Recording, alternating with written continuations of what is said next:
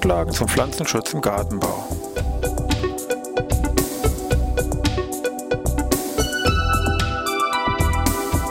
Ein wöchentlicher Podcast der Forschungsanstalt für Gartenbau an der Fachhochschule Weinstefan von und mit Thomas Lohrer. Für Gartenbaustudenten und alle anderen, die sich für Krankheiten und Schädlinge an Pflanzen, deren Biologie und Bekämpfung interessieren. Thema heute geschichtliche Entwicklung der Phytomedizin und des Pflanzenschutzes.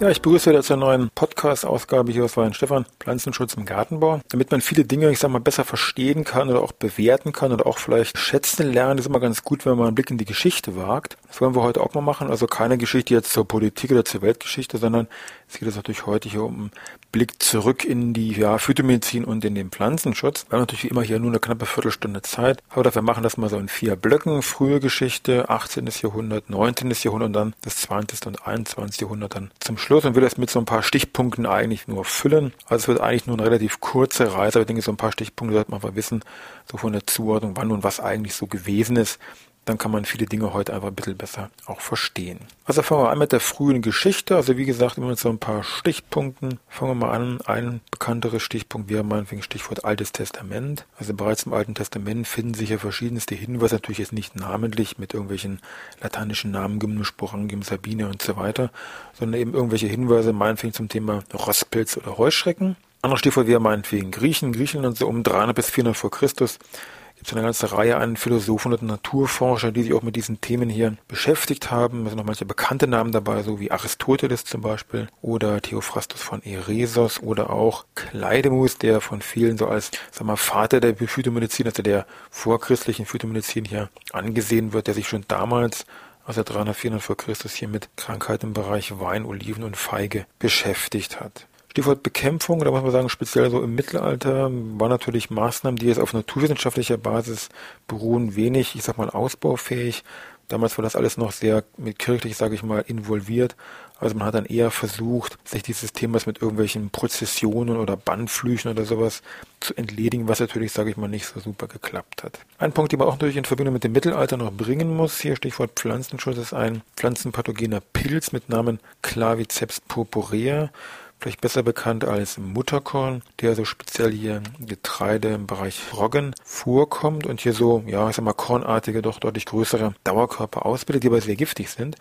Und wenn die hier ins Getreide kommen und dann später dann hier ins Brot, die Toxine, die Giftstoffe in diesen Dauerkörpern sind nur sehr, sehr hitzetolerant, dann kam es eben damals wirklich zu massenhaften Vergiftungen im Mittelalter, also bei den Menschen durch dieses Mutterkorn. Also viele Tausend, viele Zehntausend sind damals hier durch solche Mutterkornvergiftungen gestorben. Und das war natürlich damals weniger unter Clavices purpurea bekannt, sondern mehr unter diesem Namen Antoniusfeuer oder Kribbelkrankheit, Darunter kennt man das am ehesten und das heute vom Grundsatz her eigentlich kein Thema mehr, wo man natürlich Saatgutreinigung und andere Maßnahmen hat. Aber wenn man das alles, sage ich mal, ein bisschen schluren lässt, da kann auch heute noch, gibt auch Bericht aus der Zeitung, dass da also noch hier um die 80er Jahre problemlos noch irgendwo in Frankreich und irgendwo anders Probleme mit Mutterkornvergiftungen aufgetreten sind. Also so lustig ist das da gar nicht. Also auch da geht's, muss man noch die Augen offen halten. Gut, das mal zum Thema, ich sag mal, frühe Geschichte. Jetzt gucken wir mal, was so im 18. Jahrhundert hier los war.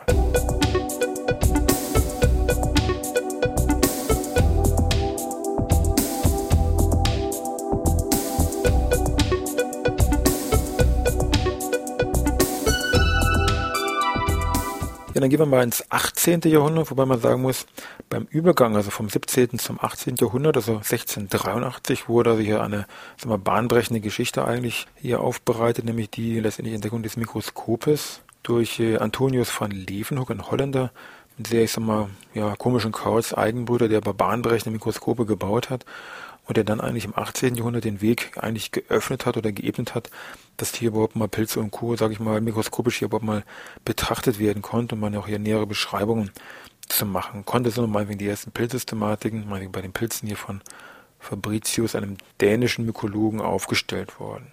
Ebenfalls wichtig dann 1753, Namensgebung hier von K. von Linné. Ist ja bei Pflanzen diese binäre Nomenklatur sehr weit verbreitet und auch bekannt, also Spitzahorn, Acer platonoides, aber das gleiche von der Namensgebung ist eben auch bei tierischen Schadträgern oder bei Pilzen hier komplett übertragen worden, also grüne Pfirsichblattlaus ist eben Myzus persicea und bei den Pilzen heißt eben Pilz A auf Lateinisch letztendlich genauso. Also auch da hat sich überall hier diese Namensgebung durch diese binäre Nomenklatur festgesetzt, auch ein wichtiger Punkt, um erstmal überhaupt äh, Pilze oder Tiere hier, sage ich mal, klar beschreiben zu können. Da gab es so verstreut irgendwelche Hinweise, meinetwegen echten Meter an Hopfen in England, 1727 hier von Hales irgendwelche Hinweise und Beschreibungen. Dann ebenfalls ein paar Jahre später, 1750, wurden von einem Schweizer, Charles Bonnet, hat er sich bei Blattläusen die Parthenogenese entdeckt, auch natürlich wichtige Erkenntnis. Und auch im gleichen Dreh, Mitte des 18. Jahrhunderts, ähm, gab es nähere Untersuchungen von einem Franzosen, Tillet, Weizensteinbrand, der mit einem Brandpilz sich hier bei Weizen beschäftigt hat und da schon nähere Zusammenhänge, sage ich mal, oder Symptomatiken erkannt hat und auch schon so ein bisschen Richtung Saatgutbehandlung hier erste Vorschläge oder Versuche angedacht worden sind. Auch Borkenkäfer haben im 18. Jahrhundert hier für größere Probleme gesorgt, also noch hier so, sage ich mal, ab 1770 im Harz gab es so massive Ausfälle hier an den Fichten. In der Gesamtsumme kann man aber sagen, zumindest was die Pilze angeht, war im 18. Jahrhundert ist immer noch so, Pilze tauchen auf, ja, an Pflanzen, aber das ist eben dann irgendwie so eine Art Begleiterscheinung von einer Erkrankung, Folgeerscheinung oder die Pilze tauchen sekundär auf, aber dass Pilze Krankheiten hervorrufen, das war jetzt in dem Jahrhundert eigentlich, sage ich mal, nicht Stand der Dinge, sondern eher, ja, wie geschildert, ja, kommen vor, Begleiterscheinung, sekundär und so weiter, aber rufen Krankheiten vor. Nee, das kann eigentlich irgendwie nicht so ganz sein. Und dann, gut, dann kommt das nächste Jahrhundert, das 19. Jahrhundert.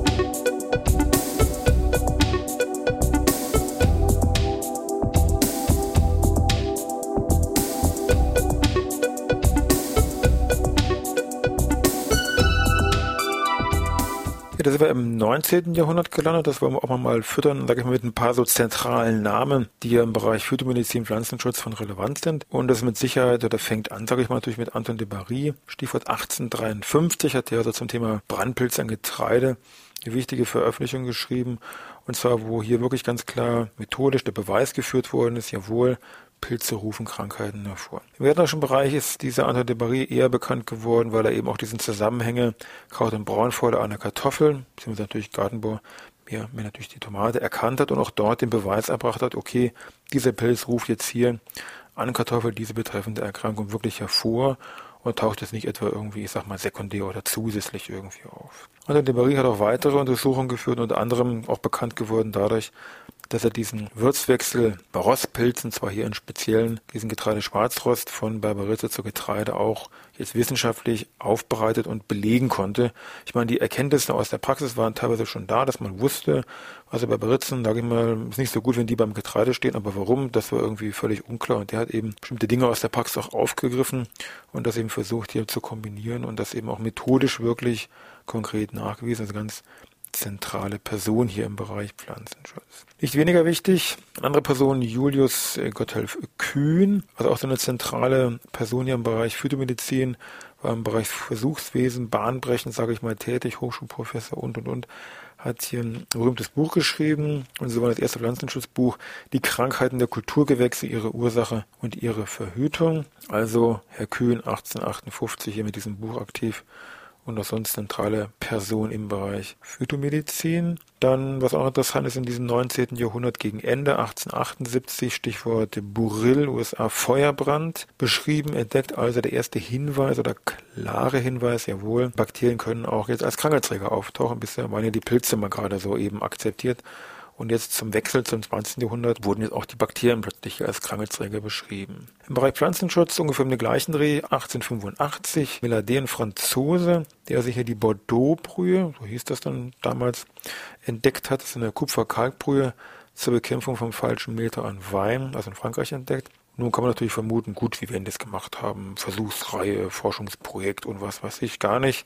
Was hat er gemacht? Im Prinzip ist er irgendwo spazieren gegangen, Mittagspause, einen kleinen Verdauungsspaziergang, hat gesehen, ach, bei Frankreich gab es irgendwelche Weinbauer, die da ihre, ihre Rebstöcke hatten und da hat sich wohl einer irgendwie geärgert, dass da ihm die, die Kinder die ganzen Weintrauben da abgepflückt haben und der hat einfach als Schutz da eine Brühe drauf gekippt und diese Melodie hat eben beobachtet, ach guck mal an, da wo dieser Landwirt diese Brühe drauf gekippt hat, da taucht gar kein falscher Meter auf und hat eben dann versucht herauszufinden, was dieser Landwirt, dieser, dieser Winzer da was drüber gekippt hat und dann kam ihm raus, okay, Kupferkalk und dann hat er verschiedene Versuche gemacht und kam dann eben nachher zu dieser ja mittlerweile berühmten Kupferkalkbrühe eben dieser Bordeaux-Brühe. Also gehen Sie häufiger spazieren, dann werden Sie auch berühmt.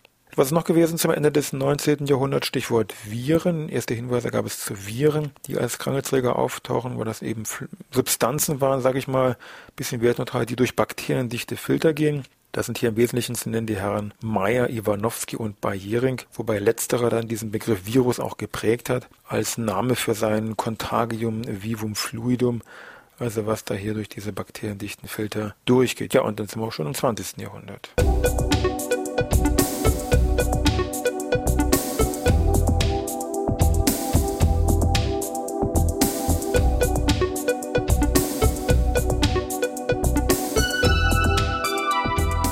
Ja, kommen wir dann zum letzten Block. Den fassen wir dann zusammen. 20. Jahrhundert und 21. Jahrhundert. Ich meine, das ist noch nicht so alt, aber das fassen wir mal als beide hier zu einem größeren Block zusammen. Kann man im Prinzip sagen, jetzt hat sich in diesem, also aktuellen und dem 20. Jahrhundert, die Phytomedizin doch deutlich zur ja, eigenen Wissenschaft hier deutlich weiterentwickelt und etabliert. Man kann eigentlich sagen, so bis ungefähr Mitte des 20. Jahrhunderts ging es doch noch mehr so um Beschreibung, Taxonomie und diese Geschichten. Und ab Mitte des 20. Jahrhunderts hat man dann sich doch mehr diesem Gesamtthema Biologie, man hat auch dann die Techniken, um in die Biochemie sich ein bisschen hier zu stürzen. Die Wechselwirkungen, die zwischen Pflanze und Schadträger hier auftreten, hat man hier versucht genauer zu untersuchen, hat eben in dem Zusammenhang natürlich auch verschiedene Enzyme und Toxine gefunden und dieses ganze Gerüst der Infektion versucht ein bisschen weiter hier zu stabilisieren. Das Thema Epidemiologie wurde natürlich plötzlich dann ein großes Thema berühmtesten vielleicht hier durch dieses Buch, was von Herrn van der Planck Anfang der 60er Jahre hier veröffentlicht worden ist. Es wurden im letzten 20. Jahrhundert also hier erste Prognosemodelle entwickelt und aufgebaut in den verschiedensten, auch gartenbaulichen Bereichen, Gemüsebau und so weiter. Die Virologie hat weitere größere Erfolge und Details gefeiert. Man hat, rutschte sehr schnell in die molekulare Phytomedizin hinein, die sie insbesondere auch bei der Praxis, sage ich mal, hat wiedergefunden durch eben entsprechende Nachweisverfahren wie ELISA oder PCR, die in dem Rahmen hier mitentwickelt werden konnten. Die Züchtung ist, sagen wir, auch über den Pflanzenschutz hier gefüttert worden, über eben letztendlich Entdeckung von Resistenzgenen. Wichtiger Punkt, der Einsatz von Nützlingen.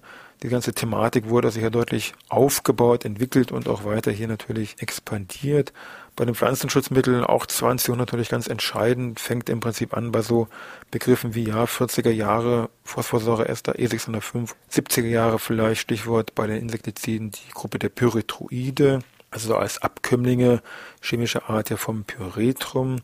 In den 90er Jahren sind wir wieder bei den Fungiziden, Trobilurine als neue Wirkstoffgruppe und wieder meinetwegen bei den Insektiziden auch 90er Jahre die Neonicotinoide mit so dem berühmtesten Imidacloprid hier Confidur als Paradebeispiel. Also auch da hat sich jede Menge ähm, getan und weiterentwickelt. Auch die neuen Medien im Bereich der Beratung natürlich finden hier Einzug. Also das ging hier alles sehr rasch ähm, vonstatten. Im Moment kann man eigentlich sagen, sind so aktuelle Fragen, zielen sehr häufig Richtung Klimawandel ab, was sich das entsprechend für Folgen auch hat für Phytomedizin und Pflanzenschutz.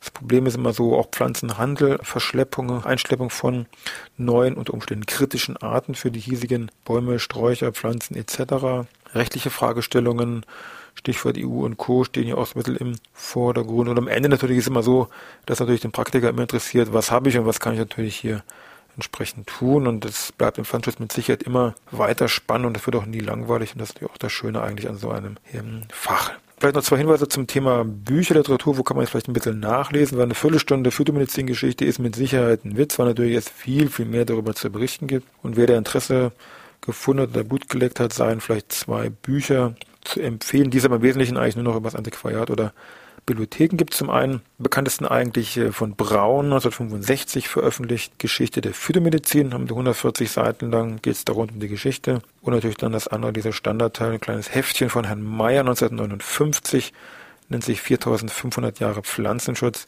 Das sind knapp 45 Seiten, das ist ein dünnes Heft. Damit sind wir auch am Ende mit unserem, sage ich mal, Rückblick geschichtliche Entwicklung, Phytomedizin, Pflanzenschutz. Ich wünsche Ihnen was. Bis nächste Woche zu einem wieder ja spannenden Thema im Pflanzenschutz.